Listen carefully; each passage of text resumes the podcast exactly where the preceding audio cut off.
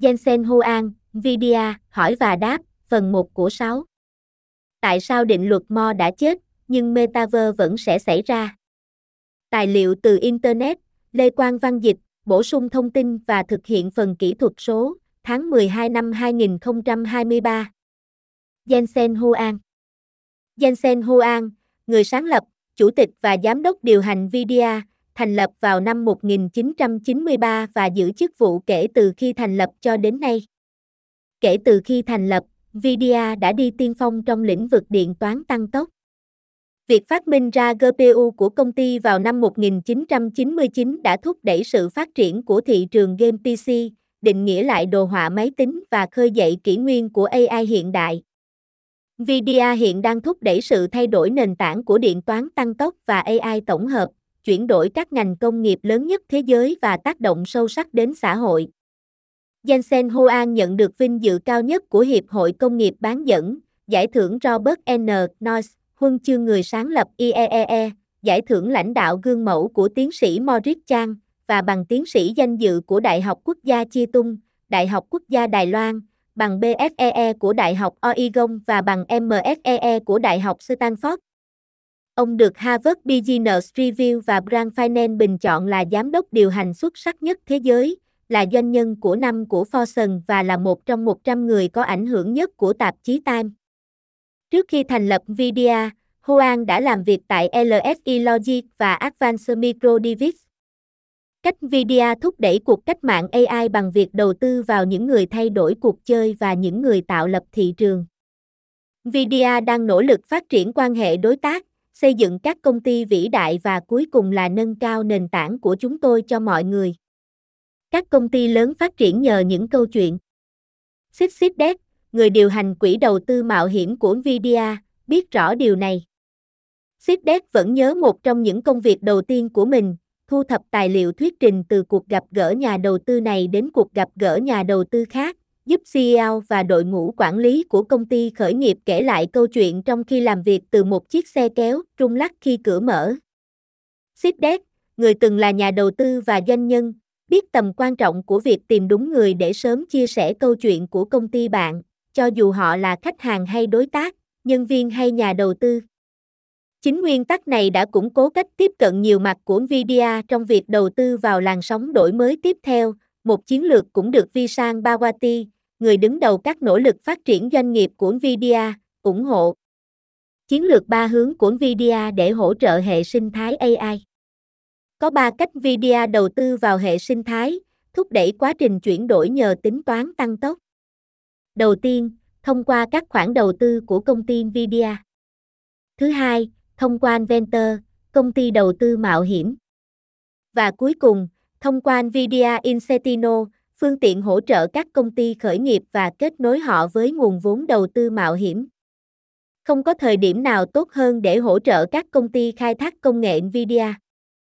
Theo PwC, chỉ riêng AI có thể đóng góp hơn 15.000 tỷ đô la Mỹ cho nền kinh tế toàn cầu vào năm 2030.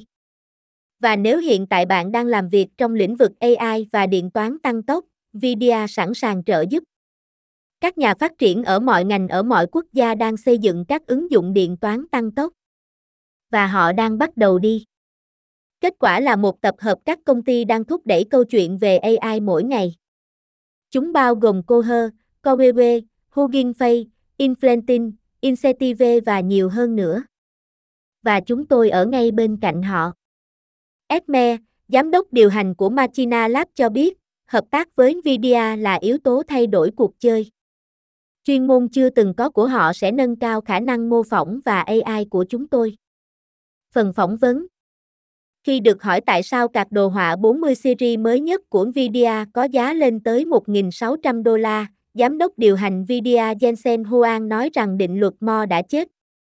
Ông giải thích rằng những ngày chi phí liên tục giảm đã qua, khi những tiến bộ công nghệ trong sản xuất đã chậm lại và tình trạng thiếu hụt do đại dịch khiến mọi thứ trở nên rối tung hơn nữa. Nhưng đừng quá lo lắng.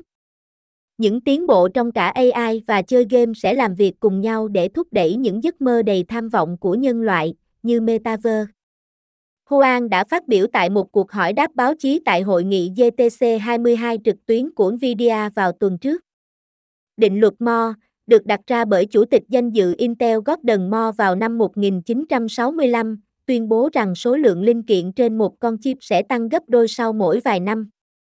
Đó là một máy đếm nhịp báo hiệu rằng cứ sau vài năm, hiệu suất chip sẽ tăng gấp đôi hoặc chi phí sẽ giảm một nửa. Và nó đã đúng trong nhiều thập kỷ, chủ yếu dựa trên những tiến bộ sản xuất. Nhưng với các định luật vật lý đạt đến giới hạn của chúng về mặt thu nhỏ, những tiến bộ đó không còn được coi là điều hiển nhiên. Intel đang đầu tư mạnh mẽ để làm cho định luật này vẫn còn đúng. Nhưng Huang nói rằng thiết kế chip thông minh phải tiếp quản, đó là lý do tại sao công ty chuyển sang một kiến trúc mới cho thế hệ chip đồ họa mới nhất của mình. Kết quả cho chip đồ họa 40 series là một số hiệu suất vượt trội sắp ra mắt cho các trò chơi PC ngay khi chúng ta bước vào suy thoái toàn cầu. Huang tin rằng điều quan trọng hơn bao giờ hết là giữ cho những tiến bộ về hiệu suất và hiệu quả năng lượng tiếp tục, vì chúng ta đang trên đỉnh của việc xây dựng metaverse, vũ trụ 3D của thế giới ảo được kết nối với nhau, giống như trong các tiểu thuyết như Snow Crash và Ready Player One. Nvidia đã xây dựng bộ công cụ mô phỏng và phát triển tiêu chuẩn hóa Omniverse để cho phép metaverse đó xảy ra. Nhưng nó sẽ không phải là một metaverse thực sự trừ khi nó là thời gian thực và có thể chứa nhiều người hơn là không gian 3D hiện nay có thể truy cập. Nvidia có kế hoạch sử dụng Omniverse để tạo ra một bản sao kỹ thuật số của trái đất trong một mô phỏng siêu máy tính có tên Arc 2, để nó có thể dự đoán biến đổi khí hậu trong nhiều thập kỷ tới. Cùng với đó, chúng ta sẽ nhận được metaverse miễn phí và chúng ta sẽ cần tất cả sức mạnh xử lý chip có sẵn. Và ông lưu ý rằng AI, được thực hiện bởi các chip đồ họa được thúc đẩy bởi trò chơi, sẽ cho phép các nhà phát triển tự động điền vào thế giới metaverse của họ với nội dung 3D thú vị. Nói cách khác, chơi game và AI sẽ giúp đỡ lẫn nhau, thúc đẩy cả chip và metaverse tiến lên. Đối với tôi, điều đó nghe có vẻ như một luật mới đang được thực hiện ở đó. Quy, doanh nghiệp SaaS có thể lớn đến mức nào? Hu An, vâng, thật khó để nói. Đó thực sự là câu trả lời. Nó phụ thuộc vào phần mềm chúng tôi cung cấp như một dịch vụ. Có lẽ một cách khác để lấy nó chỉ là một cặp vợ chồng tại một thời điểm. GTC này, chúng tôi đã công bố chip mới, SDK mới và dịch vụ đám mây mới. Tôi nhấn mạnh hai trong số họ. Một trong số đó là các mô hình ngôn ngữ lớn. Nếu bạn chưa có cơ hội xem xét hiệu quả của các mô hình ngôn ngữ lớn và ý nghĩa đối với AI, vui lòng xem lại. Đó là những thứ quan trọng nhất hiện nay. Các mô hình ngôn ngữ lớn rất khó để đào tạo. Các ứng dụng khá đa dạng. Nó được đào tạo trên một lượng lớn kiến thức của con người, và vì vậy nó có khả năng nhận ra các mẫu, nhưng nó cũng có trong nó một lượng lớn kiến thức được mã hóa của con người. Nó có trí nhớ của con người, nếu bạn muốn. Theo một cách nào đó, nó mã hóa rất nhiều kiến thức và kỹ năng của chúng ta. Nếu bạn muốn điều chỉnh nó cho phù hợp với điều gì đó mà nó chưa bao giờ được đào tạo để làm, ví dụ, nó không bao giờ được đào tạo để trả lời các câu hỏi hoặc tóm tắt một câu chuyện hoặc để phát hành một diễn giải tin tức nóng hổi. Nó không bao giờ được đào tạo để làm những điều này. Với một vài bức ảnh học bổ sung, nó có thể học những kỹ năng này. Ý tưởng cơ bản này về tinh chỉnh, thích nghi với các kỹ năng mới, hoặc những gì được gọi là học tập zero shot, không có ví dụ hoặc few shot, với vài ví dụ, nó có ý nghĩa lớn trong một số lượng lớn các lĩnh vực. Đó là lý do tại sao bạn thấy một số tiền tài trợ lớn như vậy trong sinh học kỹ thuật số.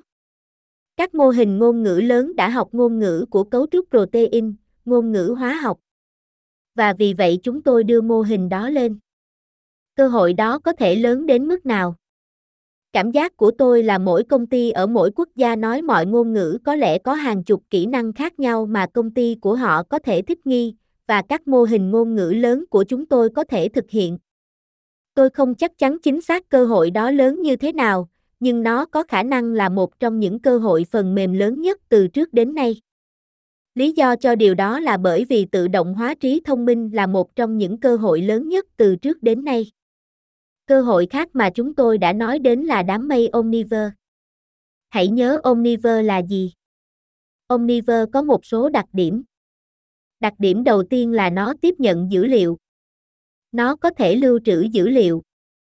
Nó có thể tổng hợp thông tin vật lý, thông tin 3D, trên nhiều lớp hoặc cái được gọi là lược đồ. Nó có thể mô tả hình học, kết cấu và vật liệu. Các thuộc tính như khối lượng và trọng lượng và như vậy. Kết nối. Nhà cung cấp là ai? Chi phí là bao nhiêu? Nó có liên quan đến cái gì? Chuỗi cung ứng là gì? Tôi sẽ ngạc nhiên nếu hành vi, hành vi động học, đó có thể là hành vi AI. Điều đầu tiên Omniver làm là lưu trữ dữ liệu. Điều thứ hai nó làm là kết nối nhiều tác nhân. Các tác nhân có thể là người. Chúng có thể là robot.